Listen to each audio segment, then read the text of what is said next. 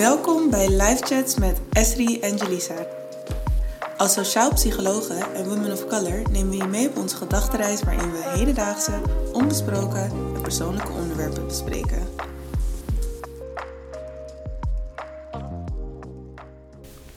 Hi en welkom bij een nieuwe aflevering van Live Chats met Esri en Jelisa. Ik ben Esri, sociaal psycholoog en creative en ik zit hier samen met Jelisa. Hi, ik ben ook sociaal psycholoog en creative. Hoe gaat het met je, Jelisa? How are you doing? Goed. This has been a very exciting week for us. First of all, want we hadden ons aangemeld voor ADCN's Dutch Creativity Awards. En met onze podcast. We hadden geen idee wat er van zou komen, maar we zijn toen uitgenodigd voor de pitch. Met uh, een selectie van tien. We hadden ons trouwens aangemeld voor Unity. Dus dat is over mensen samenbrengen en zo onder Society. En toen zaten we in de finale. En we hebben gewoon gewonnen. Dus ik, mijn week is gewoon... Dat is mijn highlight van de week. Ik ben echt Definitely, ons. Echt definitely. ziek. Het was zo intens, het was echt hectisch. Ja. Maar echt zo leuk. Mhm.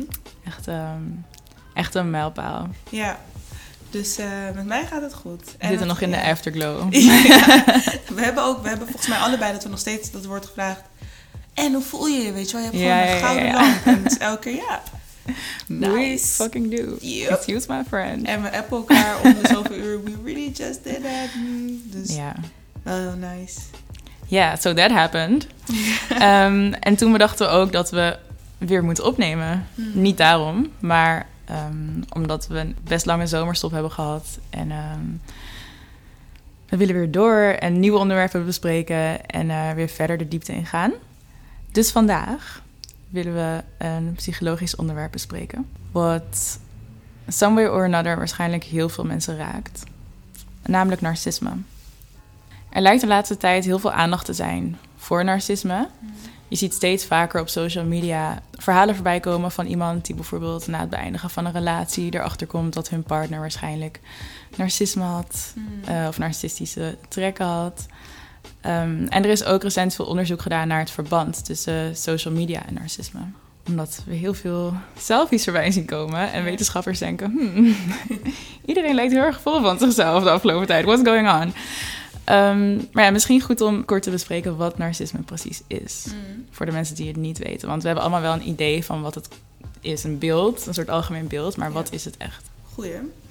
Dus sowieso willen we daarbij zeggen dat het niet makkelijk is om iemand met narcistische trekken of een narcistische persoonlijkheidsstoornis als het ware te Mhm. herkennen. Maar aan de ene kant is het wat de meeste mensen ervan denken. En dat is dat iemand zich verheven voelt boven anderen en ervan overtuigd is dat hij meer bijzonder is dan andere mensen. Mhm. En dit laten ze dan ook graag merken. Dus ze willen bewonderd worden, ze willen veel aandacht krijgen en denken vaak dat ze daar dan ook recht op hebben. Dus dan hebben, er is ook echt een lijst met eigenschappen van mensen die daar, weet je wel, narcistische Mhm. kenmerken. En dat is een gebrek aan empathie. Gespeeld charmant zijn vind ik interessant. Verslaafd aan aandacht krijgen, agressief gedrag vertonen, gebrek aan emoties, een groot ego hebben, macht willen hebben, gebrek aan berouw of schuldgevoelens en extreem jaloers zijn. Hmm. Dus dat is, ehm, zijn de kenmerken die denk ik ook het meest worden herkend door anderen. Ja. Maar aan de andere kant, en dit is dus interessant om er gelijk tegenover te zetten, heb je ook narcistische persoonlijkheidskenmerken die vaak niet worden gezien of worden herkend als narcisme. En dat is dat mensen met narcisme ook een extreem gevoel van minderwaardigheid en onzekerheid kunnen ervaren. Ja. Dus ze zijn vaak diep van binnen eenzaam en kwetsbaar. Ze zijn erg gevoelig voor kritiek en afwijzing. En dit zorgt er ook voor dat ze dan eigenlijk de ander gelijk onderuit halen als het kan. Mhm. Omdat ze zich daarmee een soort van weer beschermen en weer omhoog kunnen halen. Dus dan reageren ze met woede. Ehm, alleen zie je daarin ook dat ze de onmacht verbergen die ze voelen. De onzekerheid, de schaamte. Maar dit is iets wat veel minder vaak wordt benoemd. En wanneer mensen zeggen, ja, iemand heeft een narcistisch persoonlijkheidskenmerk of trek of zo, dan gaat het Mhm. over dat verheven gevoel. Ja. Maar onzekerheid wordt daarin vergeten. Ja, want je gedraagt je verheven omdat je eigenlijk je onzekerheid wil verbergen. Ja, Dat is het dieper liggende motief. ja, vaak wel. Want je hebt ook wel mensen die bijvoorbeeld wel het meeste dat verheven gevoel hebben. Maar het kan daar wel vandaan komen, ja. Ja, je hebt dus, het is belangrijk om onderscheid te maken tussen de verschillende soorten narcisme. Ehm, dus inderdaad, de narcist die zich echt verheven voelt en zichzelf koning vindt of koningin. Ehm, En de narcisten die dus inderdaad vooral onzeker zijn en dat proberen te compenseren met heel Mhm. erg verheven gedrag. En dan narcistische persoonlijkheidsstoornis, wat echt een officiële psychologische stoornis is. Ja. En nou ja, wanneer is het een stoornis? Dit is eigenlijk wanneer iemand zodoende narcistisch gedrag vertoont dat het je leven gaat overnemen. Ehm, en dat je dus ook de mensen om je heen beschadigt. En dat hetgene wat ook interessant is aan narcisme, is dat de persoon zelf er vaak het minste last van heeft, Ja. maar vooral de mensen eromheen. Mhm. Daarom noemen ze het ook een soort second-hand ja, stoornis, omdat Mhm. het jezelf, het voelt alsof het jezelf niet zo beïnvloedt, eh, maar de mensen om je heen hebben er ontzettend veel last van. En dat is ook interessant dat je dat zegt, want ze zeggen ook dat je eigenlijk iemand met narcisme, hoe je daarmee omgaat. Een van de dingen is dan eigenlijk accepteren dat je met iemand omgaat die narcisme heeft. Hmm. Want als je diegene daarover confronteert of er iets over zegt, dan zal diegene toch niet van je aannemen. Behalve als diegene wel dus dat onzekere gevoel meer heeft en daarvan af wil komen, dus bewust hulp gaat zoeken. Oh, dus die groep is dan eigenlijk beter te helpen Eigenlijk dan de eerste. wel. Alleen is dat dan ook een interessante vraag, want kunnen mensen die dan wel echt een narcistische persoonlijkheidsstoornis er ooit van genezen worden? Tussen aanhalingstekens. Ja, dat is het ding ook met persoonlijkheidsstoornissen. Toch altijd Mhm. eigenlijk... Persoonlijkheidsstoornissen zijn niet echt te genezen. Maar als je er bewust van bent en wilt veranderen... of je gedrag wil aanpassen, dan kan dat. Mhm. Alleen wat ook blijkt, is dat eh, mensen met narcisme... die er vanaf willen komen... dus dat is inderdaad die tweede groep waar je het over hebt... Mhm. dat wanneer zij die lagen van narcisme gaan, eraf gaan pellen... Mhm. eh, met een psycholoog of psychiater. eh, dan komt er dus eigenlijk die leegte omhoog waar je het over hebt. Dus dat gevoel van dat je niet genoeg bent, de Mhm. onzekerheid. Ehm, en dan zie je dat mensen vaak in een depressie belanden. Oh. Ehm, waar je dan natuurlijk ook weer doorheen moet werken. Dus het is mogelijk om te verbeteren, maar het is een Mhm. heel lange weg en een heel pijnlijke weg. Mhm. En daarbij komt natuurlijk dat mensen met narcisme de laatste groep zijn van alle mensen met een psychologische stoornis. Ja. Die zullen toegeven dat ze een probleem hebben. Mhm. Dus het is echt een heel lastig traject om te doorlopen Ja. met iemand. Het is eigenlijk precies zoals jij zegt. Want narcisme is dus eigenlijk niet zoals een ziekte te genezen. Maar je kan het wel behandelen. Dus dat zou bijvoorbeeld met psychotherapie kunnen. Je kan meer realistische doelen leren stellen. Of kritiek verdragen of accepteren.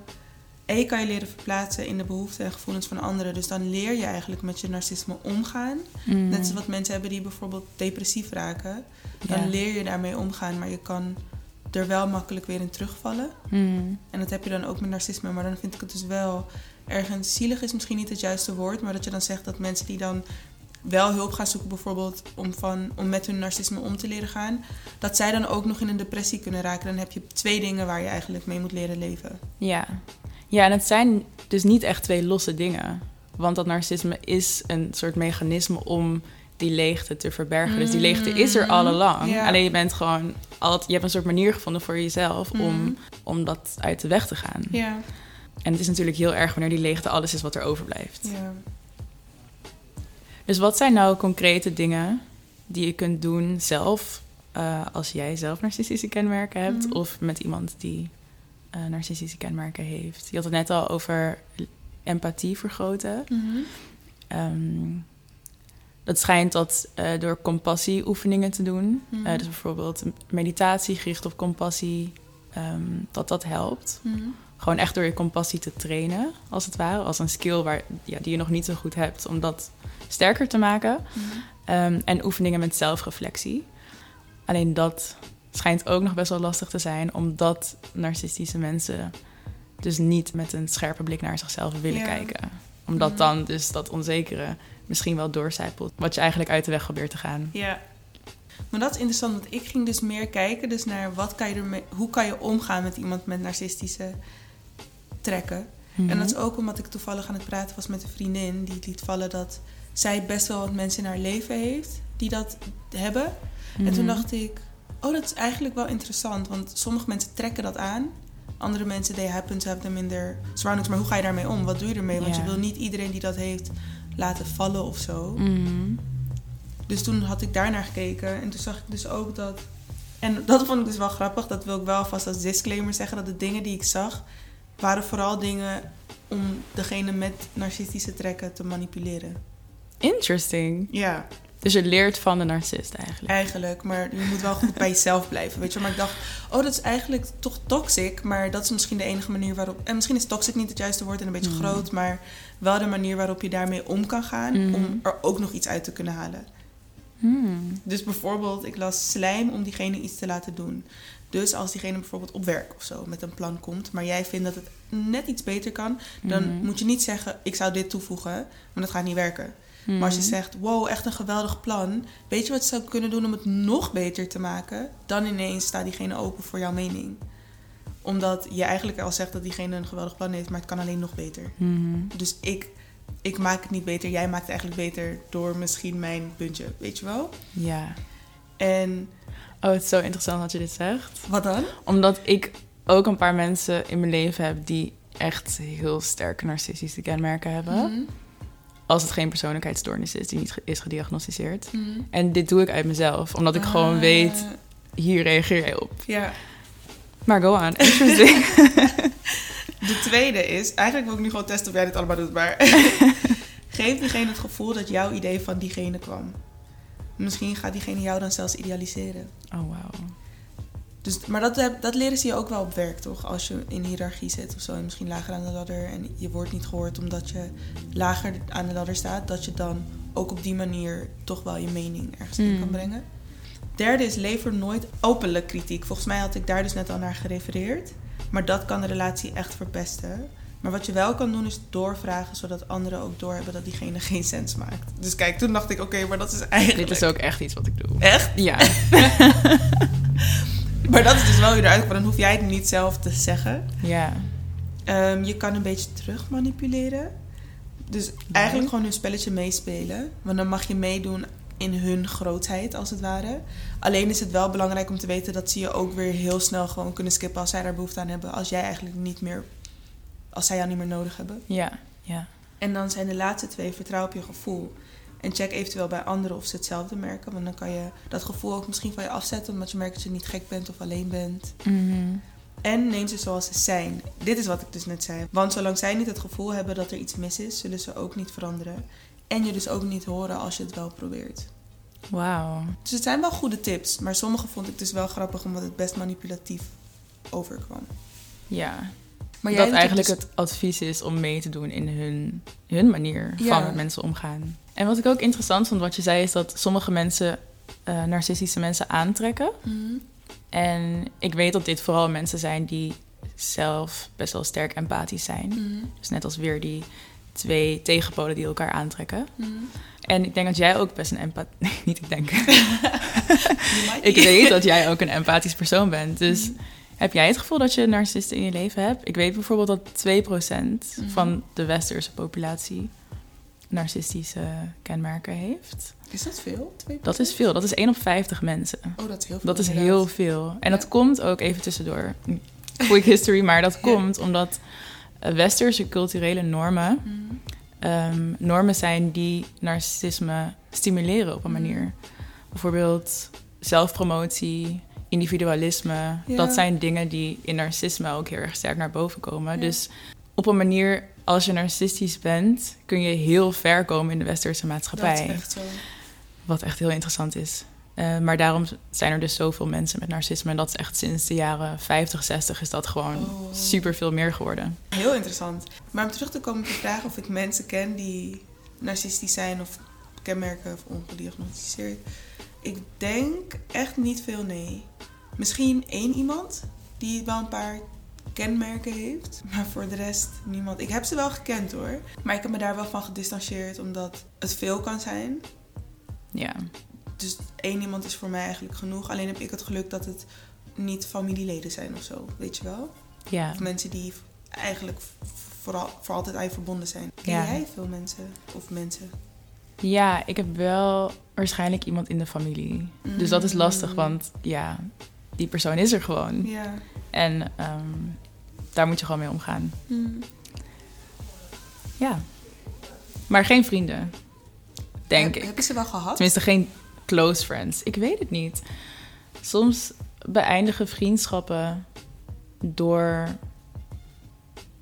ja, omdat een bepaalde dynamiek niet meer werkt. En dat kan Mhm. misschien wel hebben met nar- narcistische kenmerken, maar er is niet iemand waar ik nu. Nou, eigenlijk wel. Maar het is niet om die reden geëindigd, snap je? Oh, maar diegene happened to. Ja. Mm. Er zijn natuurlijk meerdere mensen met narcistische kenmerken. Ja. En het is voor mij best wel lastig om te zeggen als je niet super close met iemand bent, Mm. of het echt hardcore narcisme is, of Mm. een paar persoonlijkheidseigenschappen die misschien heel veel mensen Ja. hebben. Dus nee, er is niet één iemand waaraan ik nu denk. Wat ik ook nog wel interessant vond, was social media. Dus aan het onderzoek wat Mhm. daarover is gedaan. Mm. En het blijkt dus dat social media niet narcisme meer maakt of Mhm. stimuleert in mensen. Of dat dat nog onduidelijk is. Maar wel dat eh, social media ehm, platforms bieden voor Mhm. mensen met narcisme die daarmee een living kunnen maken. Als je jezelf belangrijk genoeg vindt dat je jezelf heel de dag filmt Mm. En mensen reageren daarop, dan heeft je narcisme wel een platform gekregen. Mm. Maar het blijkt dus niet zo te zijn dat social media narcisme versterkt. Ah, maar het geeft het gewoon een platform. Ja. Maar dat is dus interessant, want dan wil ik het hebben over Kanye West. Maar Mhm. misschien niet te lang, want misschien niet te veel aandacht geven. Maar er is... You would love it though. He would. nou. maar, en het is ook wel een moeilijke, want hij leidt, tenminste volgens bronnen, want dat weten we natuurlijk nooit zeker, aan meerdere dingen, zoals hij een bipolaire stoornis, ehm, narcistische persoonlijkheidstrekken Mhm. of kenmerken en grootheidswaan zou ik ook denken. Wat ook interessant is, want grootheidswaan is niet hetzelfde als narcisme, maar er zijn best veel overeenkomsten in. Maar heb je dan ook zoiets van want het versterkt dus niet per se narcisme. Maar als we het hebben over Kanye West, denk je dat er een verschil zou zijn in hoe hij zich voelt of gedraagt als hij niet kon communiceren met de rest van de wereld? Ik weet niet of dat per se aan social media ligt. Hmm. Want hij was al een superster voordat Instagram zo populair was, True. bijvoorbeeld. Ehm, en hij zou dan ook al heel veel roddelbladen halen. Hmm. Ik denk wel dat sowieso famosity, dus gewoon dat je zo bekend bent, Hmm. dat dat grootheidswaanzin in de hand werkt. Wat ook logisch is, want het wordt steeds gevalideerd. Elke keer dat je iets zegt, zijn er miljoenen mensen die jou daarin eh, ondersteunen. Hmm. Maar ik weet dus niet of dat per se met social media te maken heeft. Hmm. Ja, want misschien zou hij precies hetzelfde zijn geweest zonder social media. Alleen nu krijgt hij gewoon directe reacties vanuit de hele wereld. Ja. Want het is wel, hij wordt er wel steeds extremer in. Ja. Maar, en dat zie ik ook terug. En nu heb ik het ineens dit over artiesten, maar Nicki Minaj. Ik weet niet wat zij heeft, maar. het is. Ik denk dat het met heel veel, heel veel artiesten hebben grootheidswaanzin. En het is natuurlijk wel zo dat al- als jij al narcisme hebt Mhm. van nature, dat je dan ook sneller bekend wil worden. True. Want je vindt dat jij entitled bent tot die bekendheid. En je vindt dat jij het recht hebt om eh, aanbeden te worden. Dus het zijn wel sneller mensen die al narcisme hebben, die leidinggevende posities eh, krijgen, die bekend worden. Mhm. Omdat zij daar heel hard voor werken. Ja. Ja, en omdat ze er zo sterk in geloven. En als jij ergens maar goed genoeg in gelooft, zullen anderen dat ook doen. En iedereen die die docu over Kanye heeft gezien, heeft gezien dat hij dat was. Mm, heb jij het gezien? Ja. Ik niet. Ik Hij geloofde niet. echt in zichzelf. From the get-go. Toen niemand in hem geloofde, vond hij zichzelf de beste. En kijk hem nu. Exactly. Mhm. Dus ehm, ja. Ja, dus dat is voor nu, denk ik, genoeg over narcisme. Ja. Ehm, maar on a more serious note, als jij iemand bent die dealt met narcisme, Mm. ehm, weet dat er hulpmiddelen zijn. En voel je ook vrij om met ons erover te praten. Ja. En ehm, er zijn heel veel mensen die ermee dealen. Dus wees niet bang om er eh, over te openen. Mm. En met mensen erover te praten. Want je bent echt, echt, echt niet de enige. Mm. On that note, bedankt voor het luisteren. Praat met ons mee als jullie zelf hier iets over kwijt willen. Eh, jullie weten ons te vinden via Instagram. En tot de volgende. Bye. Thanks voor het luisteren. Praat met ons mee. Je kan ons op Instagram vinden onder Esri Jade en Jade Tremaine.